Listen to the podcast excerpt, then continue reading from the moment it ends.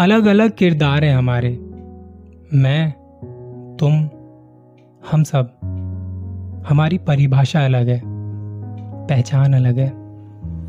देखो यार, गलती हम सब करते हैं।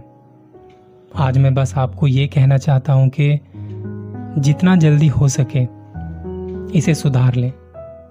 सच कह रहा हूँ, आपका अपना हूँ इसलिए कह रहा हूँ। ऐसा है ना कि बचपन से ही जब हम छोटे होते हैं, स्कूल जाते हैं, धीरे धीरे जिंदगी आगे बढ़ती है। नए लोगों से मिलते हैं, कुछ नए लोग जिंदगी में आते हैं, कुछ जाते हैं। स्कूल, कॉलेज, काम, लाइफ आगे बढ़ती है। लेकिन जितने लोगों से मिलते हैं ना, धीरे धीरे हम उनकी नज़रों में अपने आप को देखना शुरू कर देते हैं। और दुनिया की एक बहुत ही बुरी आदत है।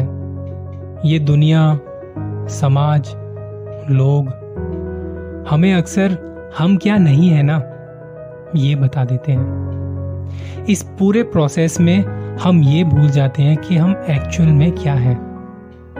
कोई कह देता है कि तुम में ये प्रॉब्लम बहुत है, कोई आपसे कह देगा कि इस चीज़ को सुधारो। मेरा कहने का मतलब ये नहीं कि हर कोई गलत है, लेकिन हर कोई सही है ये भी कहाँ लिखा है बॉस।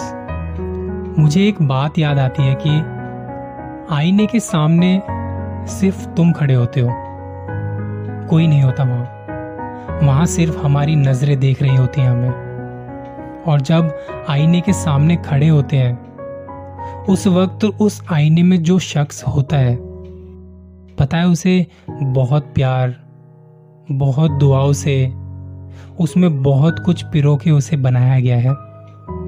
किसी और की नज़रों से ना अपने आप को देखना बंद कर दो यार।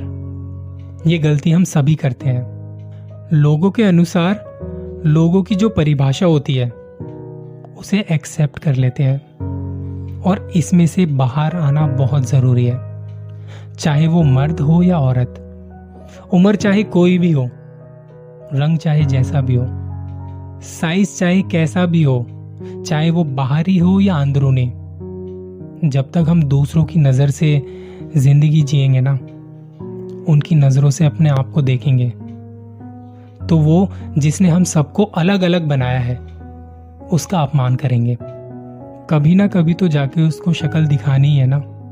अगर उसने ये कह दिया, मैंने तो तुझे सबसे अलग बनाया था और तूने दुनिया के हिसाब से जिंदगी जी, तो सोचना कि क्या जवाब देंगे।